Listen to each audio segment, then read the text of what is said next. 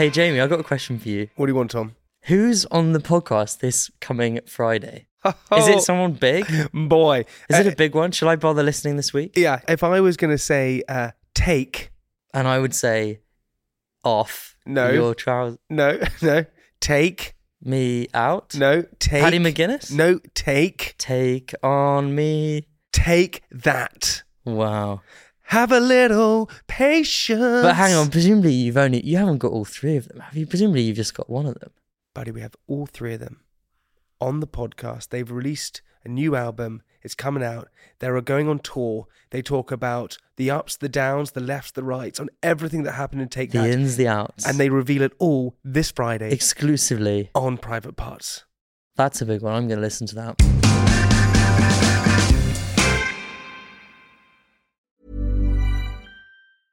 Cool fact a crocodile can't stick out its tongue. Also, you can get health insurance for a month or just under a year in some states. United Healthcare short term insurance plans, underwritten by Golden Rule Insurance Company, offer flexible, budget friendly coverage for you. Learn more at uh1.com. Okay. Episode 4. Uno, dos, tres, cuatro. And I am so excited. It's a subject I'm so passionate about. Well, two subjects I'm so passionate about music and mental health with two people I love dearly and incredibly. And to begin with, on my right hand side, Slang, aka Dan Dare, everybody. He is a producer, songwriter, and now musician from West London. And sticking to the theme, what I was talking about earlier in episode two with Jack, I am after Slang's property as well because he lives in a very nice place in West London. told you you can. Yeah, you can. Move. I know he's actually being real about it as well. It wasn't even. I've- one of uh, I them, always like- said that it wasn't even one of them. Was like, oh yeah, like you can. It's like whenever you want to come. I'm just like, and I and I do just turn up with my samosas. yeah, yeah, yeah. turn up. Yeah, yeah, come on, like wait, you've had I'll one as ta- well. yeah. You, he's I'd one never had a samosa before, and Hussain. You've never had a samosa. I hadn't, and then samosa, and then Hussain He comes comes, to, he comes to my shed for a studio and I'm like, bro. and he was like, "This will be the best thing you've ever tried," and I was like. And to be fair, to be fair, it was banging. Yeah. Solid ten out of ten. I'm gonna start a stand, by the way. It's gonna be called Samosa Street. But you know me, I'm from Southall. Like all I Yeah, yeah, growing yeah. up with samosas. He so- knows about it. So insincere, there's only sin in here. There's only sin in here. All right, so slang Yeah. is more talented than you know. Really? Yeah, did you know that? I'm still trying to figure it all out. Um, I'm just a. He is Yeah, a highly sought after musician in the music industry, having written and produced songs for massive names including Charli XCX, Marina and the Diamonds, Wretch 32, Newton Faulkner, Wiley, and this incredible artist called Hussain Manawer, Yeah. to just name a few. He's now channeling all his talents into slang, being involved with every aspect from songwriting, producing, and performing. Mm. And his songs are a snapshot of the challenging times we are growing up in. Mm. Slang, thank you for being with us here today. Thank you for having me. And joining him is somebody who I had the pleasure of meeting very recently, and it was actually because of you, and you didn't even realize this. So Slang was performing in at Secret Sessions, Yeah. and I went to go and watch. Yeah, you went to go and watch. And you know, sometimes you, It's you sometimes you plan things and they don't actually happen. It was my no, it wasn't my fault. Destiny, destiny works in different ways. It Yeah. wasn't my fault. my fault. I'm not pushing the blame. I'll take it. I'll take it. It was my fault. Okay, so basically, what happened, everybody? I went to watch Slang and Ryan Keen perform, but what happened was their set got delayed, and I had to go and see Sinead Harnett's gig. But during that moment, Luke came on stage. It was amazing. And I was like, "Oh my god, who this?" It was unreal. Yeah, that was like. and then I saw Luke perform, and then as soon as I saw Luke perform, I had to leave because then I had to go and see Sinead perform. But saying that, I saw Slang and Ryan perform live together when they supported Corey Harper, and it was incredible. They slayed it. Just, Yeah. just to let Nah, oh, is it? Yeah, I expect nothing less. They shut it down. I expect nothing less. just screaming and shouting basically. Luke was singing like an angel, and I just come on and just swore and talked about dark times. No, but it's, it's needed though. It's, it's definitely The needed. outfit as well. Yeah, he was dressed You up as missed like a. Christmas man. Out, yeah. yeah, yeah, yeah. All right, so Luke Burr is without question one of the UK's hottest emerging talents. In 2019, Luke was catapulted into the charts when his version of Bobby Caldwell's What You Won't Do for Love was synced to the UK's most popular TV show, Love Island. The song shot straight to number one on the Shazam charts in the UK and peaked at number three in the iTunes R&B charts. Having previously worked and toured with Rudimental, Luke is releasing his debut EP Butterflies in early 2020, as well as performing a headline show very soon coming up in London's Omeara, which is just around the corner from here. It's a beautiful venue, by the way Yeah, it's a nice venue. in April, and a UK tour is soon to be announced. Ladies and gentlemen, make some noise for Luke And we've been working on some stuff as well, which is which is very cool. All right, so I don't even know where we're gonna start this, honestly. So, how did we meet? How did we meet? I actually I went to the I Am Whole gig with the founder of Movember Yeah. and, and Ryan Keen, like on on or off. Yeah, And like I I knew a lot of the people that were on mm-hmm. stage, like Ed and James and all these other people. but you didn't know me. no, no, but everyone, didn't know me? No, no, no. I didn't. I didn't. But I, I'd seen. I, I think I'd seen like quotes and stuff from you. Yeah, on, yeah, yeah. On the internet, and you then know we've been going viral. You know, we've been going. He's a nightmare. Uh, uh, and then I saw I saw your gig. It was im- it was incredible. I was really touched by like. Apparently, you was only supposed to speak for like thirty seconds. You And I- spoke for five minutes. You know what? Yeah, I said But it was incredible. I Like, said oh. to Jordan, like I remember being there at I Am Whole, yeah, and I was backstage, and Ed Sheeran was sound checking, and I was like, oh my god, that's Castle on that's Castle on the Hill, and then um, I said, how on earth am I gonna follow that? And I looked at, I remember I was with Holly, Dylan, and Amy, three people that are close to me, and I said to them, I don't know what to do, and they just said, just be yourself, and I was like, but what if they don't want to hear that? And they're like, no, no, they do, they do. Just be yourself. And when I went out there and I performed, they were so silent. It was like probably one of the best gigs of my life. It was magical, man. Yeah, I it was, was- really taking. And then. I noticed um, when when Ed Sheeran left, I was like, all right, now that Ed Sheeran's gone, maybe I can squeeze in another extra minute. Like normally, because if the if you're before the big person, Yeah. you can't really take longer. but whereas this lineup was not based on status, it was based on just like. I don't know how they made the lineup. So I was just like thrown into this mix of incredible names, and I was just like, well, okay, no one's telling me to get off. so I'm just Nah, gonna did- carry on. I'm glad you did that, man. I'm No, really it was it was really it was really beautiful. Oh, so we met at I Am Whole. Yes, Yes. yes, wow. And now we're on I Am Whole Truth podcast together. Yes. Wow, world works in mysterious ways. Yeah. And we already know how we met. We do. Yeah. Not quite as interesting, but I, Ed Sheeran wasn't involved. I remember I, I saw you at the gig and I was just like, no, your voice is incredible. And then before you know it, he was trying my dad's samosas. Yeah, yeah. I, I, I can, I can second that. The, the gig was banging. It was a. It was The really good. samosas were banging. He's trying to they were better than my voice. Dan, Des, Yes. when I first heard your songs, Mm. They sent me into another world. They sent me into a real world in a world. Okay. And it, I felt like mentally you was able to encapsulate what many people aren't able to do Okay. with with your music and your writing and your storytelling. Where I I mean, I I know where that inspiration comes from, mm. but how hard was it for you first to actually delve into real life issues? Like with regards to your mental state of mind, mm. and then convey that into your music. Did you ever feel like you was exposing a part of yourself that you didn't think you would one day talk about? Totally, yeah. I mean, I grew up in a household of like, my dad was a gangster and he was in prison a lot, and my mum was a really hard woman who used to be around all the time and take care of all of the the madness because I had I lived in a house with eleven people um, in a three bedroom house. Wow. and there was always madness going on. So everyone, you can't really show any weakness in in that environment. Especially the area I was growing up in was quite bad as well. So I was quite hard and angry for a long time, till I got to like twenty to about 23, 24. and I met my friend Ryan Keen, um, who was uh, who really helped me like expand my mind a bit and talk a lot more and like just especially with music because I, I was a grime producer so I'd, I'd just make beats I was just a beat maker Was you on Acid Pro? I, no I was on Fruit Loops Fruit Loops, yeah. No, Yeah. Acid Pro's no, You can't make beats on Acid Pro. It was just yeah, you can make them on Yeah. anything. yeah but I was just like so I'll be in the studio like I'm the guy yeah, yeah, I'm Where boy. when you say studio, where was this studio? uh, well, me, uh, me and Z Dot, a guy called Z Dot, who's a grime producer. Well, he's a producer, not grime producer, but um, yeah, we used to have a production team Mm-hmm. with another guy called Rhymes, and then Before this, how did you find that? before that, I used to do uh, pirate radio.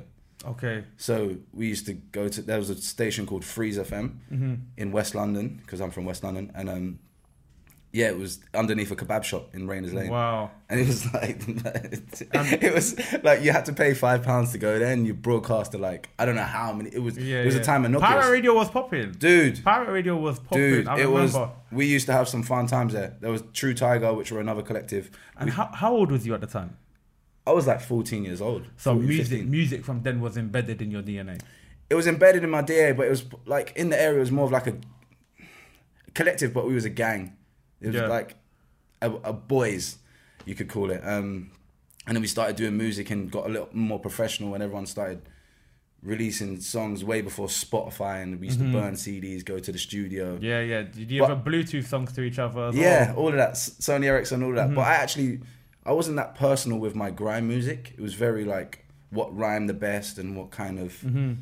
sounded good in terms of like rhyming that syllable. Yeah. It's like a lyrical showcase. Yeah, it was. It was just like, and then I then I went into writing songs for others because I was like, grime's just too, like, yeah, it was too unprofessional. When I was doing it, like, mm-hmm. Skepta was a DJ then. Do you know what I mean? Like, Wiley had just done wearing my Rolex, and there was like all these other things going on, and I was around all that circle, and I used to work with those guys, and it was just too um, for me. I wanted to get out of this hood mentality of being like, we can't make money out of this, we can't do that, we mm-hmm. can't do this, and I and then I started producing and writing for like like Charli XCX and Marina and the Diamonds. I got thrown in the studio. I was lucky because my manager at the time was a guy called Nick Worthington, who signed Marina and the Diamonds, signed the Street signed Plan B, mm-hmm. developed them all, and he kind of took me under his wing and. Yeah. So he used his connections to throw me in with all these And, people. and did you ever feel like your creativity was pressured by stress? oh, totally. And how did you handle that? I didn't handle it. I was so anxious because I, was, I was just a beat maker. I didn't really mm-hmm. know. I didn't really know about writing words and melody. Yeah. Although it was in me, and eventually it came out, but I would go in there so stressed. I couldn't sleep the night before, being like, "Oh my oh, god, Wow. I don't, I don't, I don't know what I'm doing here. I don't even know how to set up the Yeah. microphone." Yeah. You know what I mean? They're Your like, "Oh, en- can we can record vocals?" yeah. I'll be like, "Yeah, cool." yeah, like- yeah.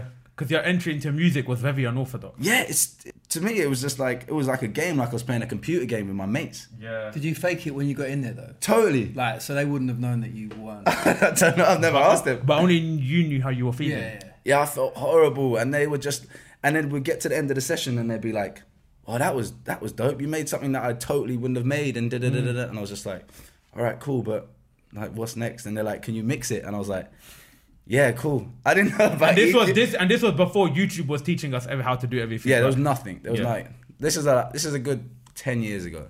What? Yeah, I mean YouTube in the last however Mm. many years has transformed many things. yeah yeah. So Anybody seen Baby Shark, by the way? No. Baby Shark. Yo. Oh, the, oh, I heard the song. You need to see that, Baby da, Shark. Da, da, da, yeah. Yo, I got 10 three nephews bi- and nieces, man. 3 billion views. 3 billion views. 3 billion views on Baby Shark. Wow. All right. Mr. Burr. My story's not half as interesting as this no, no, no, no, no, You can't say that. You can't say that. Everything's relative. Man. When did you discover music? And what did it do for you mentally? I think my so my dad was banging to his soul and sort of disco and Kool and the Gang. You're from Hornchurch, right? Yes. Yes. Yes. Um, in Essex, and I, my dad listened to that as a kid, and then he just used to play his records in the car, and for whatever reason, I really resonated at like at really young age, maybe like eight or 9 when no one was listening to that sort of music. You know, certainly in my school. Um, What were they listening to? I, if it was on Capital Radio, they'd listen to Yeah, it. Do you know yeah, what I mean? yeah, but for some reason, I just I, I was into Earth Wind and Fire or whatever, you know, and I didn't know why, and I didn't I didn't think why I liked that music. It just resonated with me, and I like I loved the chords and I loved the voices. Um, and then I started to sing, and for some reason, no one in my family was musical at all, but I had a tone, and no one could really understand it. And my dad was like, "I think he can sing," you know. Um, so I had some sort of piano lessons and whatever, and got a bit bored and taught myself the rest. And I entered a little local competition at the pub, and I, I thought I was terrible at this time. I just I didn't have a clue, and I was like, and all these girls were there, like so prepared, who had been doing it years, and I and I won this competition, and from that moment I was like, oh, this is just what I want to do, like Yeah. that buzz of performing, and I still get that same buzz now, like. Yeah, amazing. um, so that was what set me off, and then I just started doing every pub in Essex, singing. Um, And for me at the time, it was just I, I don't I don't know why I had this voice, but I felt so lucky to have a tone, and I could hit like four notes, and the rest was like terrible. Um, and I've got OCD, so I just like become obsessed with being the best I could be, and I'm sort of like that with everything. And with my voice, I just expanded it to, Yeah. to as good as I can get, and, and there's always room for improvement. Um, and then I just started singing in all the pubs in Essex, and had some really, really terrible gigs. Um, I signed a deal when I was like uh, 19, I think, and I thought, "Oh, this is it. I've I've hit the jackpot here." Um, and at that point, I, I was a singer. I, I wouldn't say I was an artist. I wrote a few songs, but What's the difference? so like, uh, so I was just, a, I could sing and I could sing anything and I could sound pretty good. But being an artist, for me, you know, you've got to have something to say. You've got to have a message that you want to get across. You've got to have feelings that, and you've got to have a reason why you're doing it. Um, and for me, it was I didn't, I probably convinced myself I did, but looking back, I wasn't an artist. Um, and then I went through that whole process and mm-hmm. learned how the industry worked. Wait, did you used to have a tag name back in the day? No, I used to, I used to be really good at graffiti, you know. Oh really? Yeah, actually, really good. Yeah. Sorry, going off topic. All right, so you discovered you could sing. You entered these competitions in the pubs, and then pub gigs are hard. I mean, I've done a few as a poet. They're they're, they're not easy. No. they're, they're definitely not easy. The You smaller the definitely, gig, the harder, man. I find Yeah. like it's just, it's just yeah. but no one would listen. And like, I would hate that. how did that make you feel? It was the worst feeling in the world, right? And I was I was getting paid money to sing in pubs, and my mates were working in shops, and I was getting what they were earning in a whole week.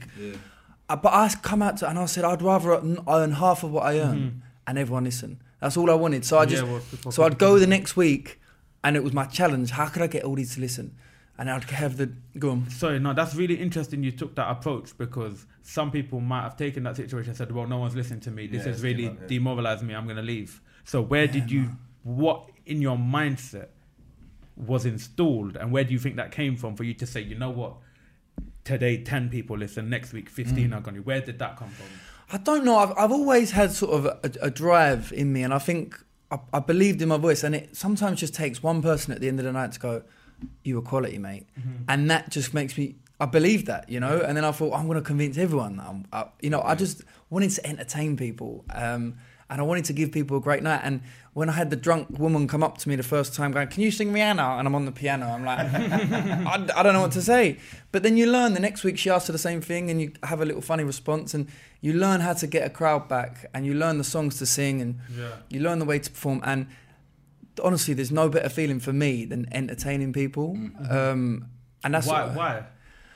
I, don't- I, I can't I can't really explain why, but I don't care where I am. I don't care the social class of these people. I don't care what where it is. I just want him to dance or sing along or have a feeling. And if Yeah. I am in control of that hour or so, you know, and, and taking them on a on a ride of emotions, Yeah, that's incredible. there's no better feeling. It's because I feel like our jobs as entertainers, we provide a form of escapism for mm. people. Mm. Yeah. We create a world away from the problems that they're currently experiencing and facing and say, you know what, step into this for an hour. we'll And forget about everything. Yeah. Yeah. But then what do you both do to make sure that you're good? Because I know you go for runs. I know I, I meditate a lot. I walk a lot. Mm-hmm. I should read more, but I'm Yeah. very like I left school when I was 13 years old. when did so- you get into meditation? Um, about about five years ago. Mm-hmm. I'm quite lucky. I have two goddaughters. Their parents are amazing. They live in LA and they're like bang into meditation and stuff. Yeah. And they really like took me under their wing and taught me how to channel my energy in the Yeah, right yeah, way. yeah. Um, so ever since then, really. But before that, yeah, I had no escape from like the way I was feeling. I'd be angry all the time. I'd go and like punch punch bags. and- Okay, so wait, slow down a second. Yeah. How do you? How do I have that conversation with angry slang? yeah. saying he's angry at the world and the situation and the environment. Have you ever tried meditation? like, how, how does that Oh, okay, conversation? so- so- because for one, it cannot feel like it's designed for you. Yeah. Do you know what I mean? Definitely not. Did you I'm- know you needed something? Yeah, because I went to the lowest point in my life when I when I when I tried to kill myself and I and I uh, like I was in a really toxic relationship Yeah. and I hit rock bottom and I was just like then I just kind of opened my mind to everything because I'm like I have all this stuff built up in me and I don't know how to release it and Wow. then and then I had I had therapy and then I had um, hypnotherapy because I was so ignorant to all of that. Like Yeah. growing up in a really hard environment, my mum and dad would never talk about anything, you know, like really serious stuff, like losing family members and people dying and getting murdered, and they wouldn't even talk about it. They just sweep it under the rug. So to me, that was the most natural thing to do. Mm-hmm. Yeah. Until it hit me, and I was isolated away from my family. I was like, what am I gonna do now?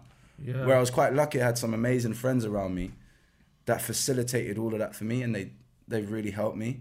And without them, to be honest, I really wouldn't be here today. Well, no, listen, firstly, thank you for sharing what you just shared. And secondly, like, what you've done with your pain is incredible. Because I feel like you've gone and put it somewhere. And your pain has, like, allowed you to to flourish. It's really interesting because I've worked with both of you in, in a studio setting.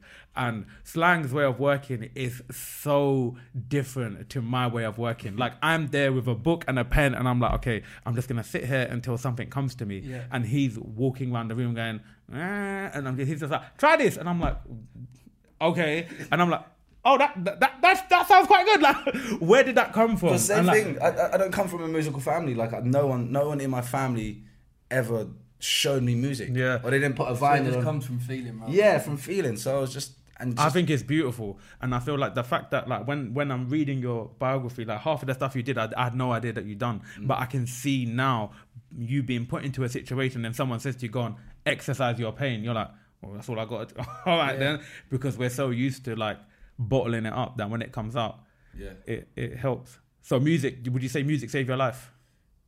one hundred million percent. Yeah. Wow. Any songs in particular, or just the know what? whole concept of music as an as a whole? Just writing, writing how I felt on a piece of paper, Mm-hmm. regardless if it was a song, really helped. And then I put it into into music was massive for me. I know it sounds cliche, like oh my feelings, blah blah blah blah, but really was like a massive thing for me. And then ever since then, I've wrote down how I'm feeling all the time and stick it in a safe place, Mm-hmm. rather than just bottling it up in here where it's everything's so intense and overwhelming. Mm-hmm. Um, and actually, something that Jordan Stephens really helped me with when I was at my lowest point. He, I like, I sat in a cafe with him for like 20 minutes, and he, because he was going through some similar stuff, and he had said in the past that he really struggled with like obsessive thoughts, mm-hmm. especially around suicide. Some people obsess over like really perverse things or really bad things. I was obsessing over suicide, mm-hmm. and he told me to read a book called The Imp of the Mind. It's about perverse thoughts, and it has like priests, teachers, firemen, policemen, just talking about how normal it is to just have these mad thoughts in your brain, but it doesn't necessarily mean you're a bad person. Yeah. Or you're gonna do them. Yeah. You know? Um, and I read that book and I was just like, everything become a little bit more manageable. Wow. And was you encouraged to read from young or not? Never. That's something you took upon yourself. I was never in, Yeah. in, encouraged to do education. Like, if I had a day off, like bunk school, my mum would be like, "What are you doing?" She wouldn't be like, "You need to go in school and learn." It was just never really that. It was never a thing in my family. Wow. um, yeah, my brothers both. My brother got sectioned when he was twelve, and he was put in a boarding school. So he's he was he wasn't really trying to learn. He was just trying to get himself back, you know, because he was mad. Um, and my eldest brother was the same. He he got kicked out of school when he was I think he was twelve, and they put him into like one of these units. You know, the units where they stick all the bad kids and Yeah. and then he was there like a week, and he's like, I can't do this. I can't, they're treating me like an idiot. And then from then, saying that though, my sisters, my two younger sisters, uh, they finish school Wow. and, and go to, to college and stuff. So that's That's, amazing. definitely progress. Yeah, and I feel like you sharing your pain through music that has definitely helped me as well. Oh, There's Oh, really? like Sweet Lives. I'm glad, man. There- yeah, you need to listen to this song of slangs called Sweet Lives. It's an incredible, incredible story. And the thing is, when I heard it live, I took so many more different things from it from when I just listened to it. Really? Yeah, yeah, very, very interesting. A lot can happen in three years, like a chatbot may be your new best friend. But what won't change? Needing health insurance. United Healthcare Tri Term Medical Plans, underwritten by Golden Rule Insurance Company, offer flexible, budget friendly coverage that lasts nearly three years in some states. Learn more at uh1.com. Interesting. All right, Mr. Burr, have you ever been overwhelmed by what you wrote? If I'm if I'm getting like the odd time when I'm writing something or I'm sitting on the piano and I play something and sing something, if I get goosebumps, mm-hmm. like that's when I know. Do you know what I mean? But what gets in the way for me is is overthinking. Mm. So like I like you were just talking about when Slang's in the studio, he's going off, and I'm sure that that's so sort of natural. Mm. And I look at him sometimes like that, but often I'm like, I feel I put so much pressure on myself, mm-hmm. which get and the thoughts get in the way of the feelings. Mm. And the moment I start thinking too much and I start feeling less, and the songs become worse, and they don't mean as much, and then I just move on and I, that, I don't come back to that song. Yeah. But if I can get into that place where I was in it yesterday and sitting on the piano and I don't think of anything, and two hours have gone by and I wrote a song, and I've not felt, you know, I've just felt, and they're the songs that I think really connect. Hundred percent. And talk me through. So you sit down. Where's your Where's your creative space? So I mean, mine's. Uh, sometimes I go to the studio and work with other people, but often it's just me and the piano. Yep. Um, Mobile phone on or off? off. I, I I just feel like with me, I don't. I'm really trying to spend less time on my phone, and it's, I'm not really achieving it at the moment. But there's so many notifications, and the moment that I see an Instagram thing come up or an email, my brain subconsciously goes there. Of so I'm not course, hundred yeah. percent in the song. So Yeah. I try my. That's so bad. It's it, it's such a distraction. And then, I like- mute all that. Just like mute it. yeah, yeah, Yeah. I spend an hour a day on each app. Well, I have an hour limit on each app. I was in the studio last night and I was I was enjoying it and then it got to like midnight and then I was, was ordering Uber Eats and the next thing you know I'm spending like half hour on Yeah. Instagram and something else and Yeah, then I'm yeah, and then the Uber's not there and I'm tracking it and I'm like So how does that? Make, I know how this makes me feel when you get distracted. In a when you're when you're on the road of creative genius, Yeah. Mm. and incredible things are happening. You're writing about all of this incredible mm. like trauma, pain, or life experience you've gone through. You've managed to get into bars or yeah, and, yeah. Make, and then you get distracted. Mm. I get so angry. Yeah. I get angry at myself. think I if- get angry at the one that distracted me. I get So angry. you distract yourself. yeah, I'll I be in the studio. I need and to take accountability. H, we'll write a whole song and he goes, Yeah, I'm changing the song name and I've ripped the, the verse again. I'm like, Wait, how have you managed to do that in five minutes? I think there's too when many I'm fo- distractions. when I'm focused, the focus is laser. Like you've seen, you've both seen it. it is just like nothing. There could be an earthquake outside, And you've- and yeah. I will. It will not move me. But when I'm distracted, it's very bad, and it's the output of how I feel for the rest of the day afterwards. Yeah, yeah, On the thing, on the form of therapy that helps me, yeah. is now actually destructing me in a way. Do you know oh what I yeah, mean? oh, I get that. Yeah, yeah. Like music for me is, although it's given me so much and helped me so much, it's given me so much. Uh, it's been at the detriment to my mental health as well. Yeah. Like the the music itself has given me incredible highs, and I chase highs naturally. So maybe I would have searched for highs elsewhere if I wasn't getting it from music. But the pressure that I put on myself to be the best I can be in music has affected my mental health for Wow. sure. And and what do you do to balance that? So I just I, I think trying trying so hard to tell myself it's all right not to be amazing. Yeah. Mm-hmm. And I, I struggle with that. Like I think from such a young age I was told the harder you work, the more successful you are and the happier you are. And that was great at school because I worked if I, you work hard on a mm. test, you do good, you get your good grade or whatever. Or if it's football, mm. you go on, if you play well, you score, you come off. Whereas music and life, it ain't. It's not like the harder you work, the more successful you are. And then also, I was achieving certain things, and I wasn't happy. So I was like, I wasn't happy as I should be. So it's sort of trying to understand that it, life isn't that simple, and mm-hmm. sometimes you might feel a bit flat. You the know, maddest thing is, when I had the most in my life was when I was most unhappy. you know, do you uh, think that's because you It's, want it's so the more you though. get, the more you want? kind of, but also like you don't get to enjoy it. Yeah, but I, like I just signed a deal. Same thing. I signed a deal. Just was working with all these big artists, and I had just got a house in Crouch End. I lived in an amazing place. Every morning I'd go up to Alexandra Palace, look over the whole city, mm, have a gym in my thing, like everything. Ever had money in my bank, and I had nothing because I had my mental health was just gone. That You know- scares me. That do you know what? And I can't, you can't. But that's just the past. That's just the the past that pushed me to that point. That I didn't feel, feel like I started living until I was like 22 years old. Because before that was all just blank to me. yeah, yeah, yeah. Yeah. Just so much trauma and so much negative negativity just just ruling me. And then I got to a point of being from like 21 to 25 when I got in the music industry properly. Made a name for myself and got signed and all these things. But I didn't deal with all those issues from before. So they come back. Yeah, Yeah, because I was just blocking them out with working constantly, like being possessive, like OCD, just like doing this, doing that, ten thousand hours, blah blah blah. Yeah, Got there, I'm- got there, and I was like at the tip of tip of the mountain. It was like, this is terrible. Wow, yeah, I'm I'm very similar. I'm always work, work, work, work, work. People are like social life. I'm like, what's that? Mm. Is that a thing? Yeah. I didn't know that was a thing out here. Well, I think you're told like the advice that you see on YouTube or a little snippet on Instagram. Ed Sheeran's talking about this, or someone's talking about yeah, work hard, do this, do that, and then you sort of convince yourself, oh well, I've got to work hard, otherwise I'm letting myself down mm. and I'm letting everyone down. Yeah. As I was saying to someone the other day, yeah, if writers and musicians were paid by the hour, we would be the richest people in the world.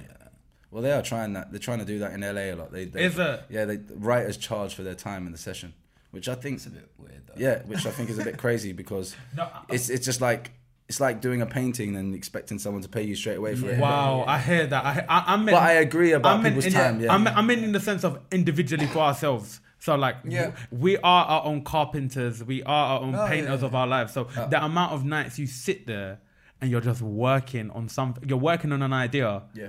You're not getting paid for it, but you're doing it because it benefits you. It's gonna help you in some way mentally. But then I was saying, if you got paid for that creative process, we would be rich. You often don't see the results though. Like hmm. that's what gets me in music. Like I love instantaneous, no yeah. when life was easy, like in school or when you could see things like the harder you work, you get it back. Yeah. you don't. If like if I was a sprinter, the more I'd go out and I'd practice every day, I'd get quicker. Yeah. But in music, the more you want to write a good song, you might not write a good song, Yeah. and the better you're doing, it, often you don't see the rewards Yeah. like Yeah, that. yeah. You know, so it's I- like, is Yeah. this working? I It's- thought it's life a- wasn't like this. It's a lot of deferred gratification. It, it it comes later on, or it's instant. As you saw, you saw last year with with Love Island. That must have been an incredible moment for you. Yeah, that was wild, but like that wasn't the best thing I've done. I've done much things things so much better than that, and then no one's ever heard it, and then Yeah. nothing ever happens, and then something like that comes out of the blue, and it's like that gives you that win that just the next time you need that little bit of Mm-hmm. inspiration that you think, oh, a win might come. You look back and go, I didn't expect that, so you don't know what's going to come next. Um, and that's what you just got to keep searching for those little wins Yeah. wherever they might come from. You, you know what? It would be interesting to hear what you lot think of this. Um, I, I was having a meeting once with somebody from, I believe it was Cambridge University, and they they were they were doing some research on a paper about creative writing, and they said to me, "What's the process?" I said, "Process? There's no process. This is a divine." Intervention i believe i believe when you write it's like a gift it's a Just gift coming from nowhere. yeah, Just they, in your brain. I, I believe you manifest them and they're gifts to you, and Mm. I, I believe in God. So I believe they're they're gifts from yeah, God. yeah, so yeah, yeah. I can't give you my process because Mm. I basically just wait. Like I'm just waiting for something to turn up, and if it doesn't turn up that night, it don't turn up. So sometimes I'll be sitting there and I'll just write a full stop, and I'm like, well, that's all that was meant to come out today. So, and trying to explain my creative process was it's not possible, but I do know keeping it healthy is. So, for example, like when I do sit down to write, no mobile phone. IKEA candles on deck. Man got bare IKEA candles, yeah.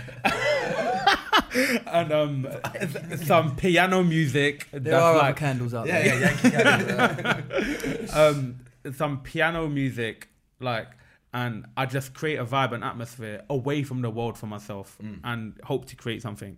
That's me. But I, I know the mindset's so important. For example, like if I have an argument with you, I couldn't then go and write unless Yeah. that argument was sorted out, Yeah. because that's just the type of person I am. I can't go and function the rest of my daily life if an occurrence happens. I remember recently we had a session that was that was the case. Yeah. Oh You yeah. had a big row. no, no, No. we didn't. no, no, no, no, no. He punched you in the face. I, I, I turned up to the session. I was actually really happy. I bought like a box of chocolates, Yeah, yeah. sweets, samosas. I was like, I was in such a good mood, but because of something that had happened earlier in the day, I literally just sat there and said, "Can we just talk today?" Yeah. And we just spoke, Yeah. and that was it. But it was nice to do that once. Yeah. You can't make hits all the time, I guess. No. But another problem. So that's my that's my creative writing process mentality. I'd lo- I'd love to know yours. Go on, bro. Go on. Um, I think you know what. That's such a great way to be, and I wish. What I struggle with is I like life structures, so I like to think, oh, I'm going to wake up that time, I'm going to run, come back and write. How far you on in? Five mile maybe. Okay. Um, Luke Bow, you know. A- AK? What's that? AK? AK? so yeah, something like that. You know he's Um, sprinting as well. He's not doing them like yeah, he's striding. striding, he's striding, he's striding. Trust me. Um, and I like to, and then oh, so at one o'clock I sit down and write. But sometimes a song doesn't come. You You'll know, be lying in bed and it's just like this is good or that. and I struggle with that, you know, and, and I wish, and I think I'm trying now to get into that mindset of, oh, you know, it's, it is going to channel through you and it's meant to, and start thinking less, feeling more, and putting less pressure on. The song's got to come by two o'clock, you know. Yeah. If it doesn't, it doesn't, and you go, you go again the next day, you know. Um, I think that's what I'm trying to improve on now. But as for creative process, you can sometimes you'll find yourself frustrated for ages and I, but I find that hour where you're bashing away getting frustrated I find sometimes I go away and come back and something comes like that so maybe I needed that hour of getting that Yeah. stuff out I heard um, Ed Sheeran say that it's like a dirty tap so you write loads and loads of Okay, songs and then you get all the all the dirt out all the dirt and then eventually you start Comes the writing songs the, the good water Yeah. comes and I like that and I'm sort of like when I write a bad song I think oh it's just that dirty water that needed to come out Mm. um, so yeah, there was there's been a few dirty waters recently. I'm waiting for the pure water to Yeah, come. it's on route. It's on route. Everyone says that. Everyone says that. Like, uh, the, I was watching the Coldplay documentary, I haven't seen it. Oh, I need to make Yeah. a note. That of is this. so sick. and he's Chris Martin's like He's the goat. singing these most in- incredible songs. He's like, it's not going to make the album. And I'm just like, he's like, yeah, you have to write ten before you write one good one. It's like that's Chris Martin saying that, you know, like, and he's the goat. Yeah. He's like, and but yeah, I'm, I'm, I could be lying in bed and like. In my, I've, I've actually dreamed songs and woken up and voice noted them. Wow. It's so weird. That's how you know it's a divine thing. Though. Yes, totally. It's coming from some mad place. I don't understand it, but it's yeah. But a lot. Yeah, like, I, I- that I- happened to me once. Like I've worked with. I a- thought of a mad bar. Sorry, I thought of a mad bar. I woke up, it was in my notes. I was like, what? I wrote that in my sleep. Now, I, when I was only when I wasn't an artist, when I was just writing and producing f- for others, I used to work with a lot of like top line writers who mm. are now huge, really successful people.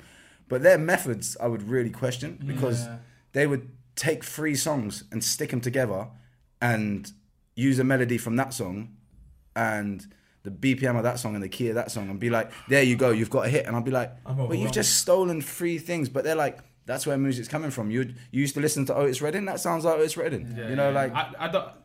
That's what I mean. There is no right or wrong way. Like Yeah.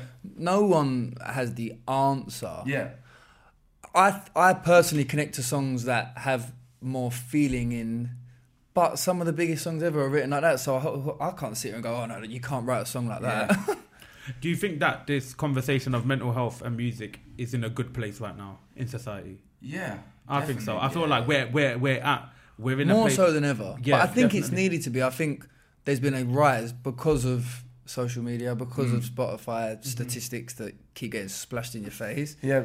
So Before labels didn't really want to touch it because obviously the more broken you are, the better the better songs and the hmm. better material you're gonna have Yeah, ha- true, have, yeah. have stuff to write about.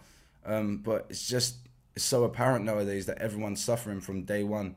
You know, of getting into the industry and having all these pressures of mm-hmm. social media and all these other other things. You know, and let alone with their own life. That's just their Yeah. new life that they Exactly. into. This is a new life that, that we've all adopted. I think one conversation that I'd love to have with both of you is um, musicians, artists, writers, creatives, self-employed people, freelance people, on a general whole, don't always get paid Mm. because we do a lot for opportunity. Yeah. And then you do so much for opportunity into the point you get paid. But then when you're getting paid for the work, there comes a new set of rules and a new set of problems because it's like, okay, well, I'm going to commission you to do this. So you need to do it the way I want you to do it. Mm. Or, yo, do your thing. But then I'm chasing you two months later on for the payment oh. of something that I've just delivered on, and that that conversation of financial well-being and money well-being and the mm. implications that it then has on your art is something I don't think anybody ever discusses. Hmm. And I think that really bothers me as hmm. like a creator because I'm like, yo, if this can happen to people like us who are in the industry and we're we're in our mid twenties or early thirties and we're like seasoned. Do hmm. you know what I'm saying? Like we've been around, we've paid our respects, we've paid our dues, and people still take advantage. What do what do we need to give to the younger generation of these people for them, for them to say, listen, yeah, work for free, but not too much because it's gonna bother you later on, or charge this, but you know what, that one you should do because it's a good PR opportunity. Like, what advice would you give on that conversation? It depends on the person. There's a lot of piss takers in the industry. You know, like You give them inch, give them an inch, they'll take a mile. Mm. And when they want something, they want it yesterday. You give it, give it to them yesterday, and like you said, you're chasing them for two more months, and you they don't want to reply to emails, but suddenly it was like hotline bling when you was they, they needed something, when you know? needed- and, and that whole But that works across everyone, you know. Like, yeah, I, I- I definitely think it works across a lot of industries. But I think why it why I feel so passionately about it when it comes to the creative arts is because we put our heart into it. Mm. Like we are really out here putting our our trauma on the line mm. in in not all cases, but in most cases for the benefit on a time schedule. I hate that. Mm. I hate when it like I, think- can't do it. Sorry, on the No, no, it's timer, yeah. like oh we need this in seven days. I panic. I end up going for a walk. And you're like, yeah. you have to find your. Uh, going back to you know doing things for opportunity. Mm. I, I think you have to find this. You have to search for as many ways as possible to try and find financial mm-hmm. stability because there are opportunities. Whether that's you know, for me, I was lucky enough to fall into corporate stuff mm-hmm. on the side. No one knows about it, and I, that's I look at that as my money, and then everything else is opportunity. You know, so Yeah. when someone asks me to do something for free in music, I don't. I have less of a. Well, who are you taking the mick out of? Because I've Yeah. enabled yeah, myself yeah. to do that for free because I've done the gig that no one knew about and the, the whatever, a corporate gig or whatever. So that's enabled me to do it, and I know that other people might, if you're a producer, they might produce for adverts, yeah. And so that's giving them their money. They don't in- particularly enjoy So it. So you're saying find ways in which you can Yes. exercise your talent in other Yes. areas and get paid. Exactly. That's exactly what I've had to Yeah. do as well. yeah. Yeah, it's something. Because you can't, look. you know, it's tough being a music. uh, The, the top one percent they're earning dollar, but Yeah. Yeah, I just don't even think it's with musicians. We had some actors on uh, Yeah. earlier, and they they ha- they face very similar troubles. Athletes as well, like you train all your life for an entire a run or a fight, and it doesn't go to plan, and then you're you're you're at a place in your life where you just put your heart out there, and Yeah. it's a world full of business, and it doesn't always think about how you're feeling. And that that's like a it's a it's you know what it is That's if the anything risk. it's a real it's a real risk yeah but that's why we we get up and we don't do what everyone else Yeah. tells us. we there should is have done at definitely a thrill to it Uh, there's There a is- thrill. there's so- yeah. definitely a thrill to it we're just thrill seekers Yeah. I think we have higher highs than a lot of people, but we probably have lower lows. Yeah, and I definitely do think with experience comes coping mechanisms in 100%. dealing with these lows. yeah. Yeah, yeah. Yeah. One of the ones was being homeless for me. That was like a Wow, talk us, tell us a bit more about this. like so yeah, when I was going through that really hard time with my depression and This is before you was in Crouch End. no, this was after.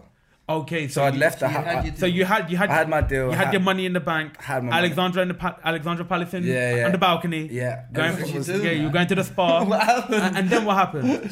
I figured the best thing to do was remove myself from a to- just a toxic situation and then work on my life. Just leaving. Just my brother come in his car. I packed all my stuff up. I was like, let's just get out of here. Mm-hmm. I don't care about the money that's in this. I don't care about this that's in that. Wow. I was just like, all of that is just superficial rubbish that I don't care about. You know, I've I come from nothing and I'm s- I still exist at nothing. You know, like I have money in the bank. doesn't mean anything. That, that is such that is such a beautiful outlook, and I think a, a very very powerful quote. I come from nothing, and I still exist in nothing. You know, like no money, no money or anything's like changed. That it's just I I'm still that young kid in my mind that didn't deal with all these issues as a young man. So it doesn't matter how much I had. So how long were you homeless for? I was homeless for six months, just Wow. like sleeping on people's couches, ju- jumping on my mum's couch, sleeping in Ryan's van. We would travel around, and no one knew I was homeless. and what did you learn? What did I learn? Were you working harder when you were homeless? Yeah, I was. I was just working the same. I was just, just, I just cracked on. That's all I knew how to do was just keep going, you know. Um, and yeah, I, But I that's was- such an that's such a um, powerful skill to keep going. I get that from my mum, man. I get that from my mum. My Yeah, mum's mums like- are beautiful. So- mums are beautiful. Shout out all of our mums. My mum is Big up, in the- mum. yeah. Every like women Mm. are amazing, but my mum is she's an alien. You know, it's Yeah. her life and the stuff she's been through. She should be the most bitter, angry person in the world, but she's the most loving and Wow. caring, and she just gives pure joy to everyone. You know, I feel it. I feel it through you. dude, I get that from my mum, man. My two, everyone in my family gets that from my mum. You know, she's she's amazing, and yeah, it's just just get up and get on with it. You know, Yeah, that's it. that comes from having a hard father also, you but like what's so interesting? Sorry to interrupt you, but my mum used to say a very similar thing: cry, get over it, move on. yeah, That was her formula for everything. It was all right. You upset? Go and cry. Yeah. All right, now get over it. Okay, now move on. yeah. Don't dwell in your depression. Mm. All right, unfortunately, we are coming to the end of this episode. But before we wrap it up, tell us more about what we can expect to find, hear, feel at your headline show coming up in Omeara in April, Mr. Burr. Get your tickets now. They're running out. They're running Yeah. out. Um, you can expect. Uh, look, I just hope that people come and are entertained, as I said before. Um, bit of dancing, bit of singing. He's doing go it a a disservice. He is incredible. Yeah, he yeah, will yeah. move your core. You will be feeling it in your spine, ladies and gentlemen. You need. I need to get you on the advert. you need to get your budget right, you know?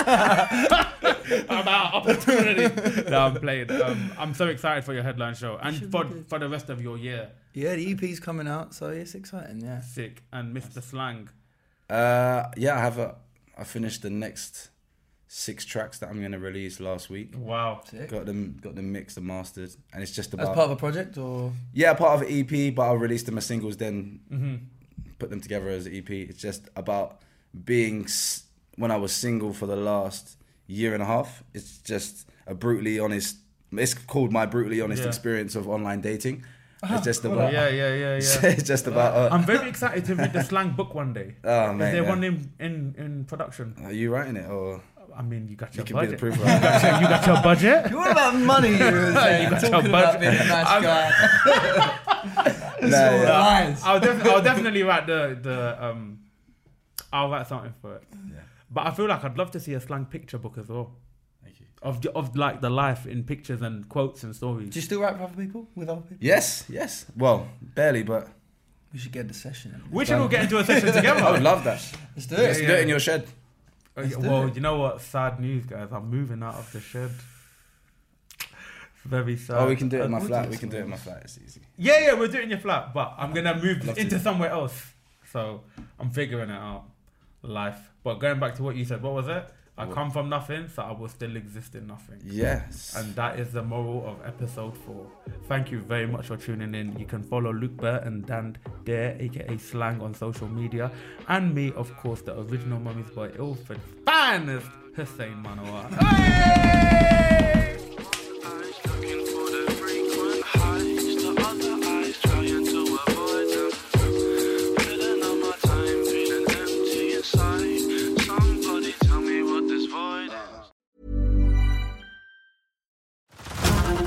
To Hulu this March, where our new shows and movies will keep you streaming all month long. Catch the acclaimed movie All of Us Strangers, starring Paul Mescal and Andrew Scott.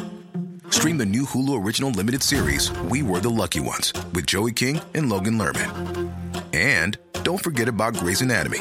Every Grey's episode ever is now streaming on Hulu. So, what are you waiting for? Go stream something new on Hulu. Powered by Spirit Studios.